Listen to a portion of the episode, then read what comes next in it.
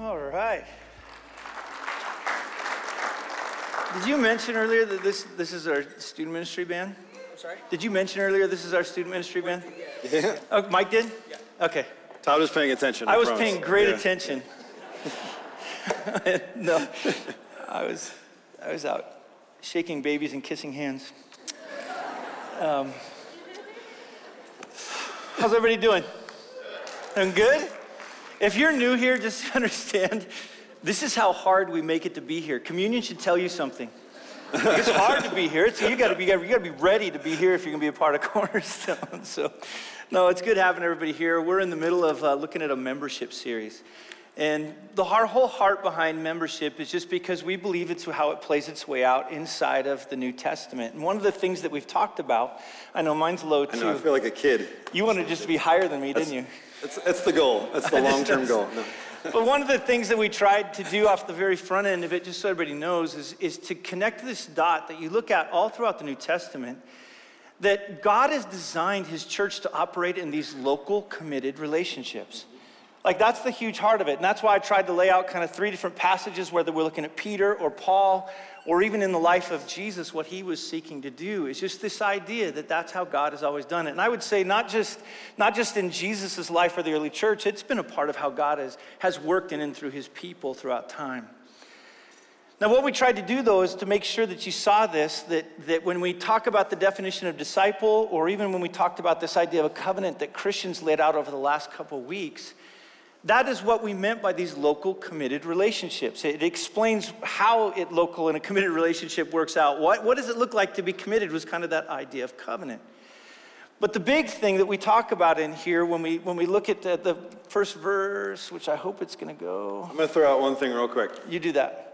We, uh, if you guys haven't gotten these yet, these are our membership booklets. We gave them out the last couple of weeks. Hopefully, you brought yours back with you. If you need one, you can go ahead and throw your hand up. I would just say we did make a pretty big uh, uh, investment in, in printing these so nicely. So if you have like two or three at home, I'd ask you maybe not to take another one. We also have it available on our website. Um, there's a little QR code the ushers can give you. You can just pull it up on your phone, or you can just go to cornerstonecd.com and click on About membership, and that'll give you a link to the PDF version of it as well. But we're going to continue to refer to this throughout this series in the next couple weeks. So if you have a hard copy, bring it with you. If you uh, want it on your phone, bookmark that page and you can find it. Sound good? Thank you. You're still higher than me. I tried to make it, I was higher than you.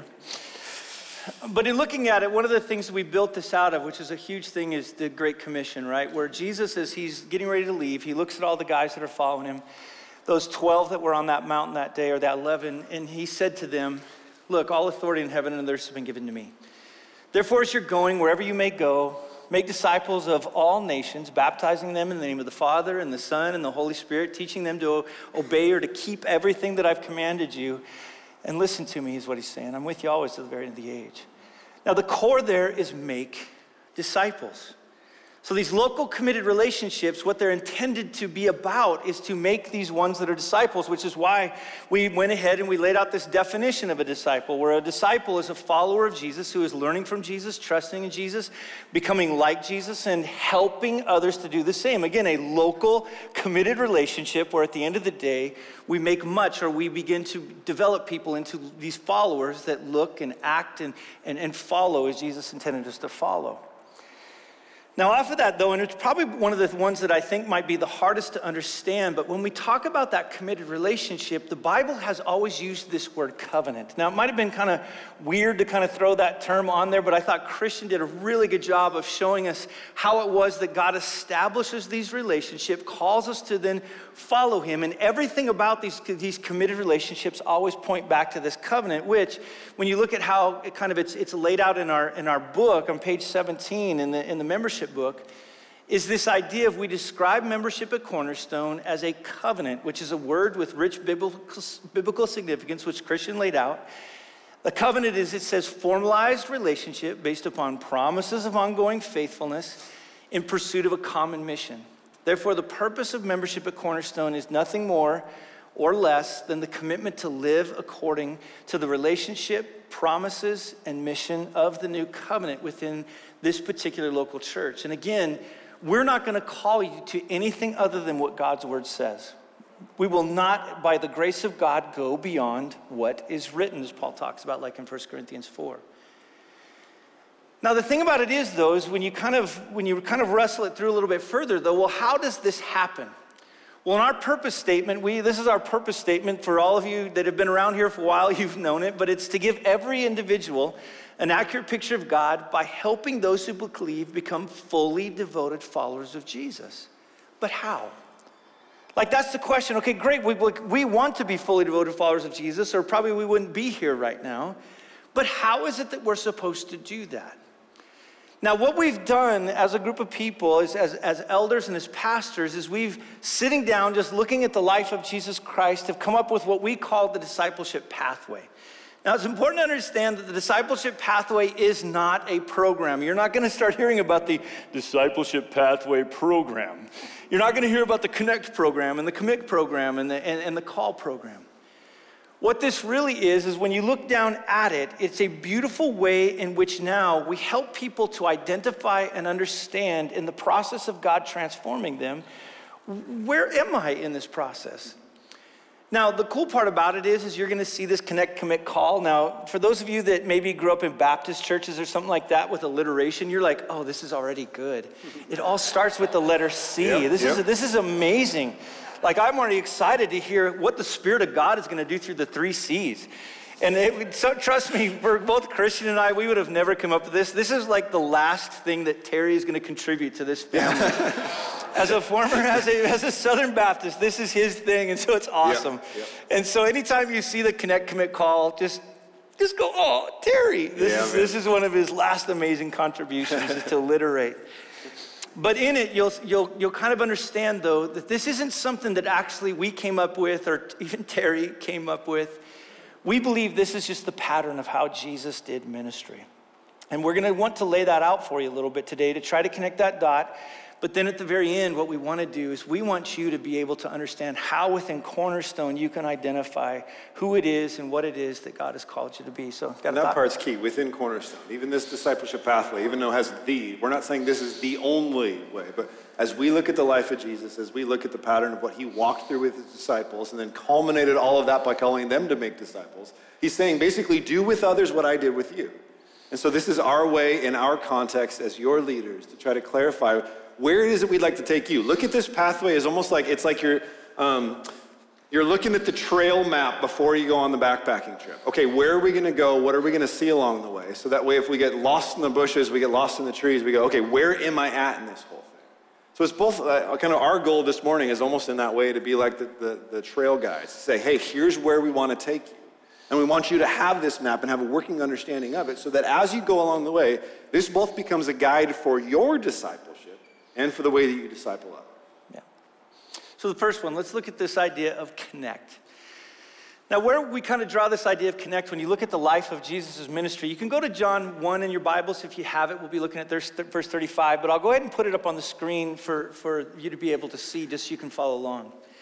Now, when Jesus burst upon the scene in his ministry, if you know anything about John 1, it, he lays out, John lays out these amazing truths about, the, about who Jesus is. He, he's one that didn't just make his first appearance on this earth when he was born to a virgin. Jesus is eternal, he's co eternal, he's been with the Father forever. Ever. But when he bursts onto the scene, he comes and he's discipled by John the Baptist. And one of the first words that John says about Jesus is he says to all the guys following him, Behold the Lamb of God that takes away the sin of the world. There's the promised one you've been waiting for. You see that like in verse 35. The next day, John was standing with two of his disciples, and he looked at Jesus and he walked by and he said, Behold the Lamb of God. And two disciples heard him say this, and they began to follow Jesus. The key about this is, is that they're calling them in this moment. You're going to see this they're going to go catch who is this one that John says is, the, is this Lamb of God that takes away the sin of the world. Now, when you get down to verse 38, and if you want to go there in your Bibles, you can go there, but you can look on screen. It's just Jesus turned and saw them following. It's, this is so classic Jesus. And he said to them, What are you seeking? And they said to him, Rabbi, which means teacher, where are you staying? And he said to them, Come and you will see. So they came and they saw where he was staying, and they stayed with him that day for about, for it was about the 10th hour. In other words, Jesus was so great at this, before calling them to this amazing mission, he said, Why don't you just come be with me? Come check me out. Come watch how I do ministry. Come watch, and you're going to see this in their lives. They watched as Jesus did miracles, as he taught, as he confronted kind of the religious leaders of the time.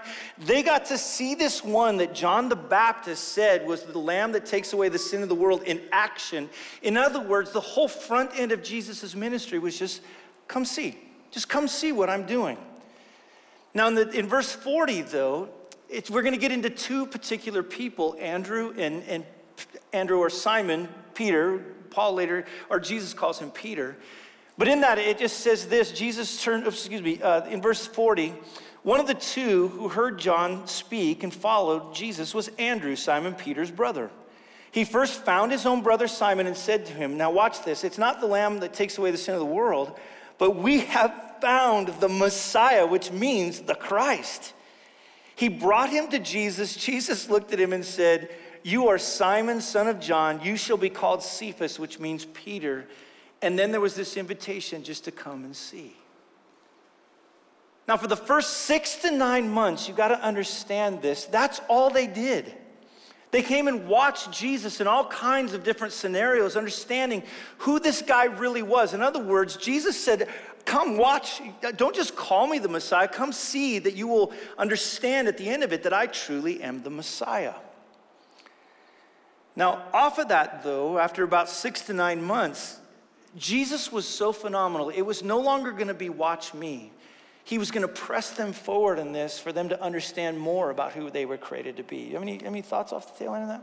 No, I think it's great. I think that like this is something that perhaps those of you who have a heart for personal evangelism, which hopefully is all of us, there can be that pressure you feel in that moment. You're sitting across from, from a coworker, you're sitting across from a family member, a friend, a neighbor, and you want to seal the deal right then. Take them from the, the starting line to the finish line of, of committing to Jesus. And sometimes God gives us that grace in that moment to walk someone all the way there. But I also think there's a part of this that gives us that freedom. Let people come and see, let them come and taste. Grasp aspects of the gospel with you, see relationships between people who are part of the gospel. I'll invite them to come and see so that you don't leave them there. It's just, oh, cool, I'll associate with this. We're going to move forward. But again, feel that freedom in our discipleship to, in, to give people a chance just to make those initial connections with Jesus, with other disciples, and even I would say with the local church. That's right. And I would even say if you're somebody that's new here, I would just say come and see. Absolutely. That's what we're about. Is that we are not perfect. You're going to find that out right away. The fact we can't even open a cup to take communion. that's one of the, we just have, we have a litany of evidence that shows that we're not perfect. Kevin but, Schoonover, he had it down. Back in the sound booth, he was helping us out. Okay, thank you, Kevin. He is perfect. Um, but really to come along and see not perfect people, but people that Jesus Christ is transforming. But at some point, Jesus did look at these particular guys, including in this particular case, Simon and Andrew, and he was going to invite them to more than just come and see. Now, if you have your Bible, you can go to Matthew 4, you can look it up on the screen, you can see this. And I'm, I'm choosing Simon and, and uh, Peter and Andrew for a reason. Mainly just because if you've ever studied the life of Peter, let's be really honest with each other. No one would start a big mission with this Peter guy. Nobody would. But yet Jesus, this is what I mean. If you feel like you're just an utter failure and you just you're not sure how it is that you would ever be one who followed Jesus, you need to understand the life of Peter. He was a man that by far didn't have anything altogether. But yet Jesus is about ready to look at him and he's about ready to look at his brother Andrew and, and watch what he says to them. While walking by the Sea of Galilee, he saw two brothers, Simon, who's called Peter, Andrew, his brother. They were, they were out casting nets because this was their family business. It says, For they were fishermen. And he said to them, Watch this, follow me, and I will make you fishers of men. And immediately they left their nets and followed him. Now, usually I read that and I'm like, oh, from the very start, Jesus just walks up to Peter and Andrew and just goes, Boys, drop your nets, let's go. We're gonna go carry out this mission.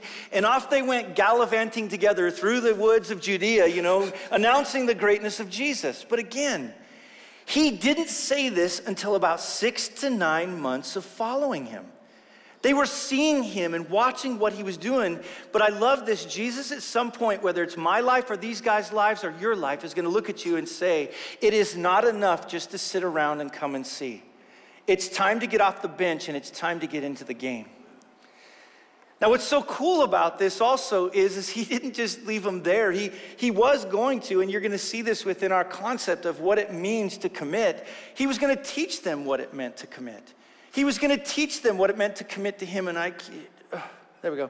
What it meant to commit to him, what it meant, meant to commit to the other guys that were around him, and more importantly, what it meant to commit to these group of people that were about ready to follow Jesus. He was going to demonstrate what it was like through how he taught. In fact, in this little time in which they're walking with him, before he even calls them to be apostles, which we'll talk about in a second, Jesus began to teach incredibly. He began to talk about the kingdom. He had the kingdom parables, the, he had the Sermon on the Mount. He began to teach about prayer, but he just began to help them to understand what it meant to be a follower of this, of his, but not from just like a classroom concept, but like apprentices. He was hanging out with them. He was being with the guys. He was showing them what it meant to be able to carry out this mission that he was calling them to. And you'll see this even at some point, though, he's going to come and he's going to define it even more. When he, and it says in, in Mark 3, he went up to the mountain and called to him those that he desired, and they came to him. And he appointed 12, who he named apostles, so that they might be with him and might, he might send them out to preach and have authority and cast out demons. In other words, he says, even pushing them along a little further, you're about ready to do what you've seen me do. Yeah. Now that's important. He taught, he modeled, but then he said, okay, boys, I'm going to have you go out and do what I've done. Seems like you have a thought. It's so cool because, again, that first is six to nine months. Come and see. Just see what this is. He invites them into more of a, he even calls them to a greater commitment as these apostles. And that word apostle just simply means ones who are sent. sent. He calls them from the beginning. He says, You're my sent ones. You're the ones I'm going to send. But look at the very first thing he does with them. He says, Okay, you're sent ones, but what's job one? Be with me. Yeah. Be with me. That yeah. you might be with me, and then I'll send you out. That there was even that sense of, it's not uh, that, that idea that I'm not just now quick, buy your plane tickets and you're gone. It was, let's walk through this equipping process. Let's walk through this thing as I train you to do this so that ultimately I may send you out. Yeah. And even that, what we call it, is just this word equip. He was equipping them. He was building them to be the people that he intended them to be. Now he did it, like I said before, he would, he would take him along with him to do different things. We're going to look at it in John 6 in here just a little bit. He would always come say to them, Come on, let's go. I'm going to show you what it's about. He, was, he would always start it out with teaching. He would even then at the end of it, he would, he would connect them to, to God. He would connect them in pairs and send them out to engage in what he was doing. He would, he would engage them in this equipping process, but he would always make sure that he released them out to go do ministry. I would even say this when they would then get done, he would bring them back and they would kind of give them new teaching to help them understand. In other words, it was a very hands on process, which is so much of our heart of understanding what we're trying to do within Cornerstone is to get back into this rhythm like Jesus did of just hands on ministry, being with people, helping them to understand how to engage in the kingdom. Now, one of the passages that's my favorite is in John 6. Now, if you know anything about John 6, he, he's, he's just now kind of, they've, they've got out on some water, they've gone across, they, they've been seeing all kinds of incredible things up to this moment. But it says, after this, this, what Jesus had been doing, they went away to the other side of the Sea of Galilee, which is in the Sea of Tiberias. And a large crowd was following him because they saw the signs he was doing on the sick. In other words, they were seeing what Jesus was doing. And Jesus, it says, went up on the mountain. There he sat down with his disciples. Now, the Passover, it says, in the feast of the Jews was at hand. And lifting up his eyes then and seeing the large crowd was coming towards him, I love this. He looks at Philip and he says, Where do you think we're going to buy bread so that we can feed these people to eat? Now, Jesus already knew what he was going to do. He totally already had in his mind what he was going to do, but he, he looks at the guys, again, he's teaching them as they're walking along, going, What do you think we ought to do? Now, look what he says in there. He said this to test him, for he himself, look at this, he knew what he was going to do. Now, I love it, Philip. It's like, well, I don't know. You know, he's looking around. Uh, and then he says, We got 200 denarii worth of bread, would not be enough, or 200 denarii bread would not be enough for each of them to get a little. And then one of the disciples, Andrew, Simon Peter's brother, we've already talked about him, said to him, Look, there's a boy here who has five barley loaves and two fish. In other words, he's got a lunch. But what are they to do for so many? And Jesus says in that moment, Have the people sit down. And now there was much grass in the place. So the men sat down, about 5,000 in number. That's men. So who knows how many people were there? And Jesus then took the loaves, and when he'd given thanks, he distributed them those who were seated. So also the fish, as much as they wanted. And when they had eaten their fill, he told his disciples, Gather up the leftover fragments that nothing may be lost. So they gathered them up and filled 12 baskets with fragments from the five barley loaves that, le- that were left by those who had eaten. And when the people saw the sign that he had done, they said, This is indeed the prophet who has come into the world. Now, just for a second, imagine yourself as those 12. I mean, here's Jesus, split the bread, hand it off, split the bread, hand it off, and they're like, what is this thing that he's doing, right? Just more and more bread is happening. And after a while, everybody is fed. And not only is everybody fed, but there's stuff left over. They must have been thinking to themselves, this whole ministry thing is gonna be cake. this is gonna be easy, man. Jesus just needs to multiply the loaves and the fish, and everything is gonna just be awesome. But then Jesus does something in John 6 that's so interesting. You would think in there Jesus would kind of have a mic drop moment. He'd just be like, who wants to follow me? But all of a sudden he started to preach to them and he said, Unless you eat my flesh and drink my blood, you have no part in my kingdom. Now it says in there the apostles must have been looking at it going, Jesus, what are you doing, man? This is like a really bad evangelistic method. Everybody's confused about what Jesus meant by that. And in an interesting way, everybody walked away from Jesus. Now, this is so important. Let me just say this to everybody here. As you walk with Jesus, you're going to understand that Jesus is going to ask us and call us to do things that we don't understand, things that are hard. But those that know Jesus, they keep walking with him. And again, others are going to walk away at different points. He even looked at the apostles, right? And he says to them, Are y'all going to leave? And one of my favorite statements is Peter when he says, Where are we going to go? You have the words of life. They didn't get it, but they clung. And from there, then, Jesus gives them new teaching, and off they went. In other words, this is what we mean by equip. You look like you have something. I think, no, absolutely. I think that the cool part there is not that the disciples are like, oh, we get this, and all these yokels out there don't know what's going on.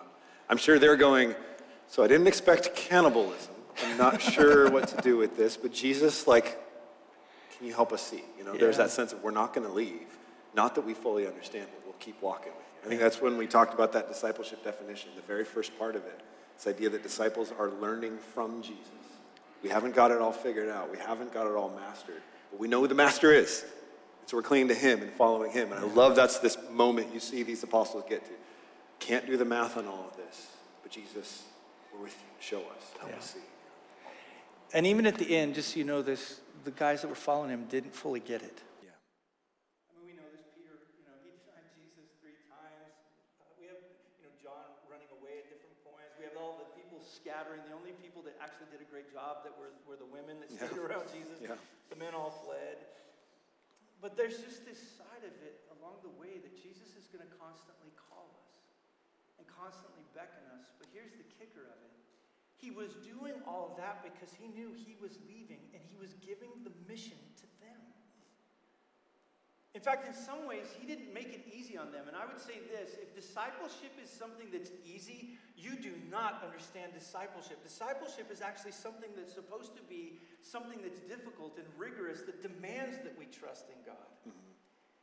But finally, Jesus calls them to himself. After he died, he was buried, he rose again to this mountain, it says in Galilee. And this is where he lands out this amazing concept that he was going to give to these guys. He was looking at them saying in Matthew 28, I'm going to unleash you now. I've come, I've done what I'm supposed to do. All authority in heaven and earth has been given to me. I've defeated sin and Satan and death. I am the king, the resurrected king who reigns over all things. And now I'm handing it to you. But I've prepared you. And not only that, but the hope of the new covenant, which is found all throughout the book of Acts, is that the Holy Spirit landed upon them. And Jesus said, When my Holy Spirit comes upon you, you will be my witnesses in Jerusalem, in Judea, and in Samaria, and to the end of the earth. In other words, through these local committed relationships that I'm engaging you in, you're going to now begin to spread this all over the world. So it doesn't matter if we're here or if we're on the other side of the planet. The whole thing is, is Jesus' mission has advanced one person at a time through these local committed relationships. In other words, that's what we mean by connect, commit, call. We're just following in the rhythm of Jesus. So one person came up to me and said, Well, what new thing are we doing now? We're not doing a new thing. In fact, we're doing a very ancient thing. The very thing that I believe Jesus laid out, but I think he got it from, his, from, his, from the understanding of what was going on within the Old Testament because this is how God has designed us to live and to operate. So, what I want to do right now is based upon that, seeing the fact that this is how Jesus did ministry and we're supposed to follow in his steps. Paul says in 1 Corinthians 11 1, follow me as I follow Christ. What we want to try to do now is we want to, and I'm going to turn it over to Christian, to kind of lay out this idea then of what does connect, commit, call look like within Cornerstone, and how is it that you can kind of be joining in in what we're doing in, in the being and making disciples. So, I'll turn it off to you. It's all, it's all you. Sweet. I'll give you the power clicker. Power clicker, nice. So, again, remember when we put this thing together, this is meant to be a guide for our own discipleship and for the way that we walk with others. And this idea of connect, building this initial relational connection. As we look at the, the, the, the survey of Scripture, especially the life of Jesus and the teachings of the New Testament, it seems to us that there are three essential relationships that anyone who is going to be a follower of Jesus must be connected to. Absolutely, first, I don't know where it went, but it disappeared. I didn't touch it. Maybe Wasn't me. It will come back. Maybe this is to test you and make sure you, you look at this. All right, here, we'll do this. Take a look. Hey! It's back. Yay! Yay! Can I get it back here too? That would be helpful if I can if I can see it as well. So these three essential connections, uh, these relationships connect everyone to. Absolutely, connection with Jesus. He's the one we're following. A connection with a group of disciples that we don't follow Jesus in isolation from others, but together with others. And we would say a connection with the local church, especially we see this like in, in 1 Corinthians 12, as, as Paul's talking about this idea of the church of a, as a body made, but made up of many members. And a, a, dismembered part of the body is no longer a part of the body, that we, we need this sense of connection together with a local group of believers. Um, but the point is, especially in that connect phase, is this idea that, that someone can start any, on any one of those. You can meet with a coworker at work and they come to a point where they have connected with Jesus and they want to follow him. Your next shot, thought should be how do I connect them with a group of disciples and how do I help them get connected with a local church? It may not be this church, but a local church because it's essential to our discipleship. What's happening more often now is that oftentimes an unbeliever might connect with a group of disciples first. Rub shoulders with a, with a community of people. See what this life, this community in Jesus looks like. And from there, they go, wow, I really like this. What are you guys all about? What does this life look like? That group of disciples should go, okay, how do we help them form that connection with Jesus, not just with us? And also, how do we help them see that, that we're not just this fun little clique of people, but we're a part of this idea of a local church? And so the point is, someone can start at any one of those. Maybe you're a, someone who's a long term believer, but you're new here at Cornerstone. My hope would be you already do have a strong connection with Jesus, and you probably got some miles on your odometer in regard to what it means to be a disciple. But we want to help you to connect here. The point is, someone can start on any one of those, but the thought in my head about my life and those around me that I walk with should be in this phase, are all three of those connections established because these are essential to our growth? But from there, then, someone who has connected in all those ways, we want to then invite them into this commitment to be disciples. And so, even in this next one, when we talk about what does it mean to commit, we want to invite people to commit to Jesus. And the main way that we formalize that commitment to Jesus is through baptism. Through this initial act of identifying with Jesus through his death and his resurrection, this idea that I'm leaving that old life behind and I'm beginning new life in Jesus. That's the initial idea that we, the way that we enact that, that commitment to Jesus. And I'm really excited. We actually got like uh, three people that are going to be getting baptized next Sunday really cool stories. We're actually, I think we're going to pack it toward the beginning of our service so that we can celebrate it together rather than at the end. Um, but I'm super excited to that, to see, to three, see three sisters in Christ enact that commitment to Jesus. So don't come to the 1015 service. Those True, of true. you that come to the 1015, make sure you come to the 10 o'clock service so that you're there for everyone that's going to be baptized. So. Exactly. But again, we see all that in the Great Commission, right? Jesus says, make disciples of all nations by doing what with them first? Baptizing them in the name of the Father, the Son, and the Holy Spirit. And then the second part, teaching them to observe all that I've commanded. And that's that second part, committing to be disciples. Yes, I want to be taught. I want to learn to observe, to keep, to obey all that Jesus has commanded. But like we've been stressing throughout this series, one of the things that Jesus commanded us to do is to make disciples. So every disciple needs to go, yes, if I am to keep, to observe all that Jesus has commanded, that includes this command, this commission, to be a disciple maker. And then, even the way that we, we seek to formalize that commitment with a local church, to, to say to someone, okay, as we've connected you with uh, churches in the area or things like that, if, if Cornerstone is a church you formed a connection with that you want to be a part of, let us help you understand what that commitment to this mission looks like through this thing called membership. So, I guess you could say, in many ways, this whole series, the whole membership booklet, really just lives in that little black invite arrow seeking to invite and clarify what it means to be these disciples who embrace the call to make disciples for those who do commit to that. Then we move into that little other black arrow of equip. And even though it's a small arrow on our pathway, I would say this idea of equip is where the majority of our time is spent, just like it was with Jesus and his disciples. Come be with us, come learn with us. Let's, let's learn how to do this together. And the main way, there's kind of two main ways that we lay out in the membership booklet about the way that we want to equip those who commit as disciples here at Cornerstone. It's through like a foundational understanding of God's word, something that we've begun to call core four, and through service. And again, if you maybe you've heard that phrase core four over the last couple years here at Cornerstone, something we've been working on a lot. Um, but understand, again, it's not a program, but it is these four essential components that we believe are essential for all believers in order to help us understand this book, be able to interpret this book, and interpret life according to this book. And those four main things that we want to equip every disciple at Cornerstone with the first one is what we call the biblical story. Just this understanding of the overarching narrative of Scripture. What is the story that the Bible tells? It is not only a collection of books, it is a collection of books that are arranged as a story. And what is that story? What did God intend in creation? How did it get corrupted by our rebellion against him? What is this amazing grand plan that culminates in Jesus of redeeming all things? And how is God in the end going to make all things new? All of that is kind of the big picture, the lens that we use to view all of life. So that's why biblical story comes first. It's really the center of all of it. The second piece that we really want to help people understand is what we call gospel transformation. If this story is good news, how does that good news change us? And in that idea of gospel transformation, we think it happens through three kind of interconnected ways. It changes us at the level of our heads, our thinking, the truth that we believe, the way that we uncover lies instead and, and, and turn from those to truth. It impacts us at the heart level, maybe more at the level of our passions, our desires, what we delight in. Because we all know, as sinful, imperfect human beings, sometimes we define delight in things that are not good. And yet, the promise in the Psalms is that if you delight yourself in the Lord, He will give you the desires of your heart. So, we want change at the head level, at the heart level, and then even at the level of our hands, of our actions, our attitudes, our habits. And as we learn to walk and seek change through Jesus, through the gospel in those three interconnected ways, that's how we start to grow toward maturity.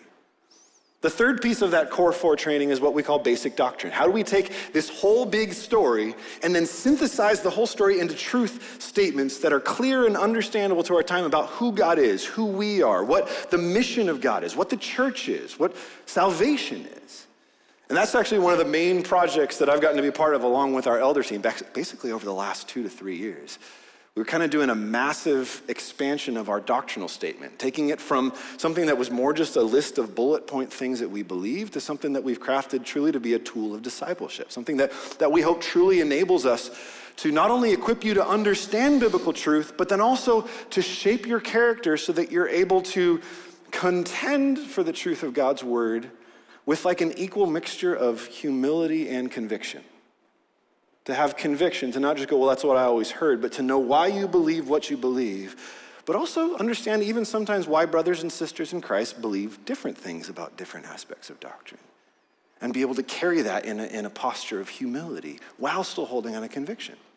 And then the fourth part of that core four is what we call mission and evangelism. Again, evangelism, this idea we are, we are speakers of good news, tellers of good news, enactors of good news through our life to those around us. And that is something we want to equip every disciple to be. Some may be particularly gifted and passionate about evangelism, and that's awesome. And we want you to find a home here and be unleashed into that. But every believer at Cornerstone should be equipped to be able to communicate the gospel to those around us. But in that piece, when we talk about this idea of mission, the big picture in that last idea is okay, we, we start with the real big picture. What's the mission of God? Out of this whole story, what has God been about in his world? What's his mission? What is he seeking to get out of the world that he made? And then out of that big understanding of God's mission, we say, okay, within that, what is the church's mission? As God's people, what role is He called us to play? As the church universal, all believers throughout all time, what's our role? And then within that big capital C church mission, we move a little bit smaller. How do we, as one local church, engage in that mission? And then, even smaller to that, how do you and I, as individual members of this church, engage in that mission, both here and around the world? That's kind of the big, I guess you could say, big picture of Core 4. Anything you'd, you'd add to that? I think just the big thing is, is across the board, we're trying to help people understand what are the essential components that help you to be a faithful, fully devoted follower of Jesus is that those key components are so important for our health. And, and you always talk about it, which I appreciate. At the very center of it all is the, the biblical story. Yeah. Right? Like God's word is absolutely essential to what we're doing, and everything flows out of it. And sometimes different ones of you have come up and said, Oh, I'm not a theologian, I don't do doctrine. I promise you, every day, every single one of us do doctrine and theology because we take what we believe about God and we live every day. And so, therefore, we want all of us to learn how to do it as rightly as the Spirit of God enables us through, through understanding the truths of God's Word. So, our hope is to equip you in all four of those ways in various ways. Again, it can be in more of like a small group discipleship format. It can be, we'll, we'll have opportunities, larger scale things where we want to help uh, teach these things to you, help you understand and grapple with them. It even has informed for years the way that we teach up here. And in some ways, what we'd love to do is kind of almost show our work, show how we, we, we craft the way that we understand and teach God's word to equip you to understand it and, and to think through it uh, in a similar way. But the other main way that we want to equip you as disciples is through service, through hands on acts of love and care for those around you, beginning with this church family but also to our neighbors, to the community around us, to our global partners around the way. There's a lot more we could say about that, but just like Jesus did with his disciples, he did not only teach and converse with them. When he fed the 5,000, who passed it out? The 12. When it was time to gather up the extra pieces at the end, who gathered it up? The 12. Hands on actual getting our hands dirty in this thing. But the point of all of that, even in calling members at Cornerstone to be engaged through service, is not just to help you fill a role, to come in and help out, to disperse the load so that the weight of ministry isn't just on a few people, though that's an important thing. The purpose of calling you into a lifestyle of service is for the purpose of making disciples, for the purpose of being able to train and walk with others. It's not just dispersing the load, it's about being disciples who make disciples. Because the whole point, the way that this whole thing is meant to kind of culminate, is in this idea of a call, unleash, unleashing disciple makers to make disciples in the various aspects of their lives, to, to help you discern what are the, your callings. That can be a big kind of mystical word, but it basically just means this Where has God already placed you in your life? What areas is your life spent? With whom does, is your life spent? That's where God has placed you, at least initially, to engage in this mission to be and to make disciples. Pay attention to you. Recognize it. What are the hurts? What are the needs? What are the hopes of those around you? How do we help you begin to make disciples right where God's taking you? But also have this vision, this idea that God may call you elsewhere. The commitment of membership at Cornerstone is not a till death do us part commitment. God may move us onward to other places. But what we would love is that if the Lord takes you onward somewhere else, you are equipped through your time here to be able to engage in the making of disciples wherever God places you around the globe with other people groups, fortifying other churches here in the States, whatever it may be. So we want to help you embrace this idea of what is a calling. Throughout this uh, discipleship process, one of the things I get most excited about is this idea of helping people to discover and develop your gifts, your passions, the ways that God has uniquely made and gifted you by His Spirit to engage in the making of disciples. But often, even as we start to uncover what those gifts might be, God doesn't give us to them in fully mature form. As a matter of fact, that's what Paul said to Timothy. He said, fan into flame the gift of God. Let that thing grow, develop it so much of even calling you into patterns of service is okay, as we walk together, I might see it seems like you're gifted and passionate in this area. Go cut your teeth. Go learn how to do it. Go develop it. Maybe you've come here from elsewhere and you go, I've got a lot of experience in certain areas. We'd love to know that and give you more opportunities to, de- to develop and practice that here. But there's a huge part of this idea of call of not everybody has the same role. Even as you're unleashed into disciple making, not everybody is going to be engaged in the same way across the entire pathway. If you're someone who's more gifted as an evangelist, I want you to camp out in that connect area. That's where you need to be. We actually misuse you if we just try to bog you down with a lot of task work within the church. I want to unleash you into that idea of be, be with those who don't know Jesus and help them to connect, but have it, but do it in that way where you understand the rest of the process. Having connected them with Jesus, I want to connect them with a group of disciples, with a local church. I want to keep them moving on. If you're someone who's more gifted and passionate in areas like service or teaching, you'll probably camp out more in that equipped place. And that's awesome. Be there. That's where we need you to be engaged. But so much of this idea of, of call is going, how has God uniquely gifted you as a member of this body to engage in this mission? And the last part up there, which is really huge, and is probably a newer thing, uh, maybe to me, maybe to the rest of us, but is just walking with people and helping people to discern both of their level of maturity and the capacity that they might have. There have been times where people have been put in positions of responsibility that they weren't yet at the, the, the, level of spiritual maturity and character development to be able to handle it appropriately. Even sometimes you got someone who their, their character's in an amazing place and they're engaged, and then life hits the fan and they go, I don't have the same capacity to lead or, or, or, or, serve in the same ways that I did before. And that's a huge part of it that we would love to walk you through. Not just how do we adjust and, and make sure we don't put you in a position where you can't be faithful we want to help you find ways to engage in the mission of this church that actually allow you and those you lead to flourish. But part of that also means sometimes helping you grapple with why don't you have as much capacity? How many other things have you committed your time and energy to that actually pull you away from the central mission of your life as a follower of, uh, Jesus, as a disciple to make disciples?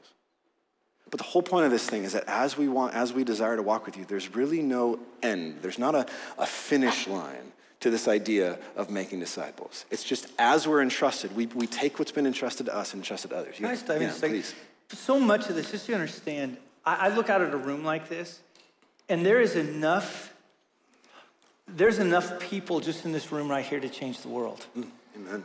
Right, 120 people is where Jesus started from the very beginning in Acts 1.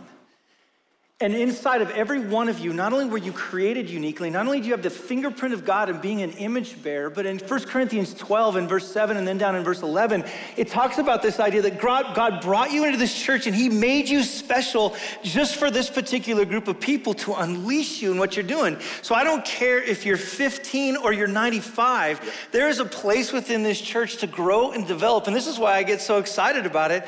I think to then grow up into this masterpiece that God talks about in Ephesians 2:10, this person that you're supposed to be. And I think especially when I look around and I see so many young people within our uh, in our room right now, I look at all of you and I am stoked to see what it is that you're called to be, not just to go through the motions of being in a church, but to be developed to be the people that God's called you to be. I would also say this if you're 95 in this church or younger, like 105, how about that? I don't think anybody's 105 or younger. I don't believe we are done until Jesus Amen. calls us home. Amen. And so this is where I get so excited. This is where I think for me, I want to see God's people come to life and join him in what he's doing in this world. Yeah, amen. So as you look at this whole pathway, again, this is a guide for us and for those we walk with. Perhaps think about this right now. Maybe this is what I'll, what I'll, what I'll give, give you a thought. Think about it almost like a map at the mall. You know, like when you go to the mall and you're trying to find a certain store, and you find that big map on the big stanchion there in the corner, what's the first thing you look for? What's that? Yeah, the big red dot that says, You are here. Within this whole thing with multiple levels, where am I? How do I orient myself in this thing? Think about this in the same way. If you had to take a big red dot to define where you are on this discipleship pathway, where would you put it? Think about it. I mean, the reality may be that in different areas of your life, that dot would be in different places along this pathway. But wherever you're at, even if you're someone who's just checking out what this whole Christianity thing is, what would it look like where you're at right now to take the next step forward? And that's not necessarily meant to be something you just figure out on your own. That's part of what we're here for. That's part of what we've laid this out for. We're not getting to the end of this pathway in our time together this morning. We're just laying out where we want to move together, not just in the next year, but for the foreseeable future. As Cornerstone continues to be faithful, this is what we want to be about. And so we would love to come alongside you as we are seeking to grow as disciples and help you to walk along the same pathway with us. Does that make sense? Which I think for both of us, and I think everybody in this room, whether we put words on it or not, that's our pathway. Amen. Yeah. How all of us have developed inside of Jesus, right? Like, I don't care who we are. We may have gotten stuck at different points, but this is the pathway Jesus has established. This is the way that it's going to work its way out until he comes back. Amen. And so, maybe just real quickly, um, we've had John up here, and he gave his testimony. Mm-hmm. We've had Mike up here, and both of them cried, and so I hope you cry. Um, but why don't you just share a little bit of your story? Because I, I, think in a lot of ways your story is this story of how Jesus developed you and watching you. But yeah, do you mind sharing us a little bit about your story? I would love to. I would love to. Um, let's take a couple big breaths. Take a little break. We unloaded, a lot on you. And the point was just to, to, cast it out there is where we want to head with you. But now, as I get to just kind of share a little bit about my story, I just want to say thanks for that. This was an opportunity for each of us as elders to get to share what God has done and is doing in our lives. Um, I am a local product. I grew up here in the area.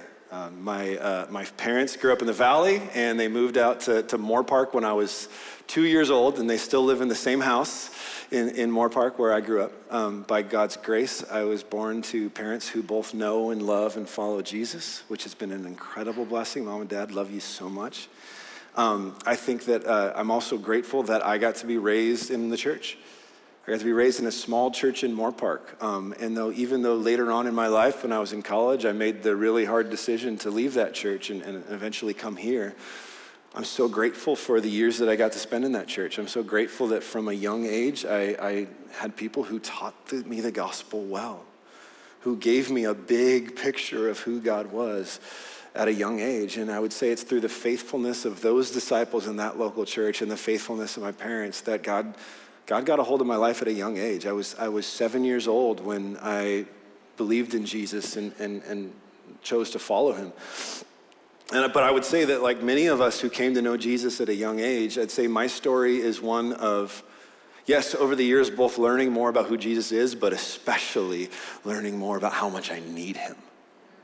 How much I need him. And I would say that, for those of us who've grown up in the church, who came to know Jesus at an early age, that is the key because as we grow, it's, it's inevitable that we begin to see more of the reality of the problems in our world, in our, in our own lives. And if our view of Jesus doesn't grow with our view of the problems, as we get older, we start to say, how can this little Jesus I learned about when I was a kid possibly be the solution to these huge problems?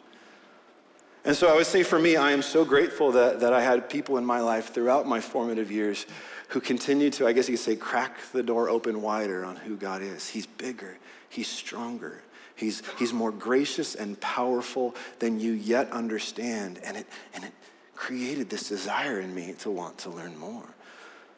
Um, but we walked through that discipleship pathway, and in the same way we talked about those, the reality of con- the importance of connecting to Jesus and to disciples and to a local church, I could kind of trace my story along those lines. I was connected to Jesus from a young age, um, but I would say, probably at least for me, wasn't really until I was in my college years that I really began to understand what it meant to walk with Jesus with others.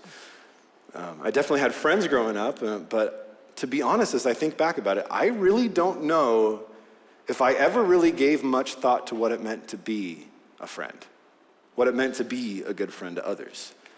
Um, I guess I've always tended to be one of those people that's a little bit more out of sight, out of mind. Like if you're right here and you're with me, we'll hang out and it'll be cool and stuff. But when you leave, I mean, the reality is I probably won't think about you that much. Right? So I would say that that's an area of growth for me as a pastor. Absolutely. I, am going to cry. I know, right? I know. Uh, well, I have, to, I have to see you every day, so I don't have a choice now. Um, no, um, but I will say, as I, as I think back about early relationships, early friendships, they probably were based, probably like a lot of kids, more off of convenience who's around me. But it also made it that when there was points of tension or conflict in my relationships, those relationships, even if they were right around me, were no longer convenient. And so it was easier to just kind of pull away. I, I, definitely remember as a teenager praying many times this idea of Jesus, even if all my friends bail on me, I know that you won't. And that's true, absolutely. That is true. But I also look back on my perspective where I was at in my head and I go, that was extremely selfish. Because it was all about how I knew that Jesus would be there for me, and all about how I knew that other friends maybe weren't going to be there for me, but it was all about me and really no thought to what it meant to be there for others. And then I would say it was while I was in college. I was a, I was a Bible major, and during my college time, um, I, I learned a ton about Scripture a ton about God's word, but I would say that season of life in college was also when I began to learn about what it truly meant to love others, what it truly meant to be there for others. Um, I began to just grapple with the fact that God's called me to love people, but I can't just force myself to do that. I can't just conjure that up. I began to say, God, would you teach me how to love others? Would you, would you give me love for others? And God was faithful to answer that prayer through others, through people. In a large part, he used the guys in my dorm that I was around all the time and so I couldn't get away from. Who would love me well, who would call me out when I didn't love them well. Who, okay, get this, kid growing up in the church, they would confess sin to me. They would talk to me about things they were struggling with. I was familiar with confessing past sin. You know, you get up, you share a testimony. I used to really wrestle with this, then God saved me, and so now I can talk about it. But no, seriously, believers talk about what they're struggling with right now maybe I need to do that too. I, for the kind of the first time, began to truly open up and, and understand that this is something I'm meant to do with others. And I would say that whole season of my life was life changing. That love, that support, even rebuke from other like men and women who were following Jesus, my same age, it was life changing. I was learning, I guess you could say, to be a disciple together with other disciples. And that was one of the biggest blessings of my life at that time. And I would say there's three other amazing blessings that God brought into my life during my college years as well. Uh, the first one is that's when I met my wife. That's when Jen and I met during my second uh, year of college, and she has been such a joy to share life with. She's over teaching in children's ministry. Otherwise, they'd be looking at her and gushing right now. But I love my wife dearly. I'm so thankful for her to get to follow Jesus together with her. Another huge blessing and during those college years for me was that was when I first started to begin this have this sense of God, are you calling me into pastoral ministry? Is this something that I want to do? And then the other huge blessing was it was during my college years that I came to Cornerstone. That's when I started attending this church as a, as a, as a, as a uh, junior in college, I think. And I guess you could say that the rest is history. I, I, I came on as a youth intern in 2005. Jen and I got married on this stage right here in 2006. And it has been such a blessing to get to have this church be the family in which my wife and I have gotten to grow up into adulthood here. We've gotten to now raise our kids as a part of this family. Um, I've worn a lot of different hats over 16 years of ministry here at Cornerstone. I've done youth ministry and children's ministry and led community groups. I would say a huge theme throughout all of it has been teaching God's word. That's been a passion throughout my time here at Cornerstone. I think it's one of the main ways that God's gifted me to, to serve you, to love you. And so it's a joy to get to do that. Um, and then even for the past several years, I've gotten to serve as one of your elders. And I just want to talk about that for a second because I've talked with friends in other parts of the country, pastors who are in other settings, and, and I was kind of surprised to hear how often people would look at me. I'd tell them my story, and they'd say, Do you realize how unique that is? Not something special about me, but they would say this to be a young man in ministry at an early age, and then to get to grow up into adulthood and actually be an elder at the same church that you started at as an intern. I say most often, young people who start out early in ministry, you eventually have to go somewhere else to shake off that young kid label. For people to no longer just look at you as, oh yeah, the young pug, we remember him when, but to actually embrace you and respect you as a, as a man in ministry. Um, and I would say thank you because many of you have known me since I was a 21 year old knucklehead intern.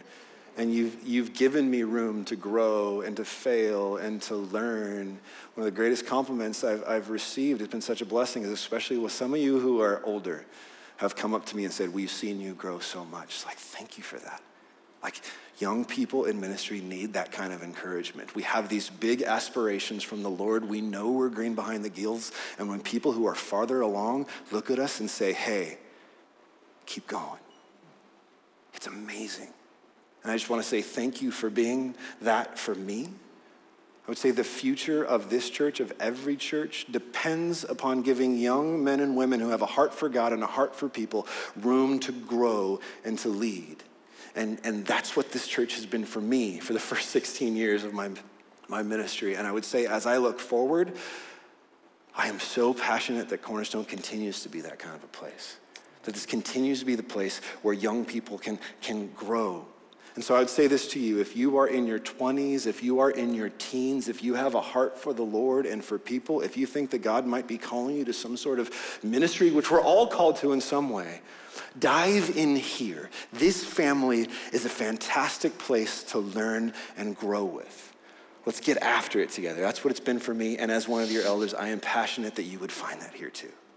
And I would just say, man, Todd, I was, um, when I first came to Cornerstone, I met this guy named Todd who was the high school pastor. And he said, why don't you come help out?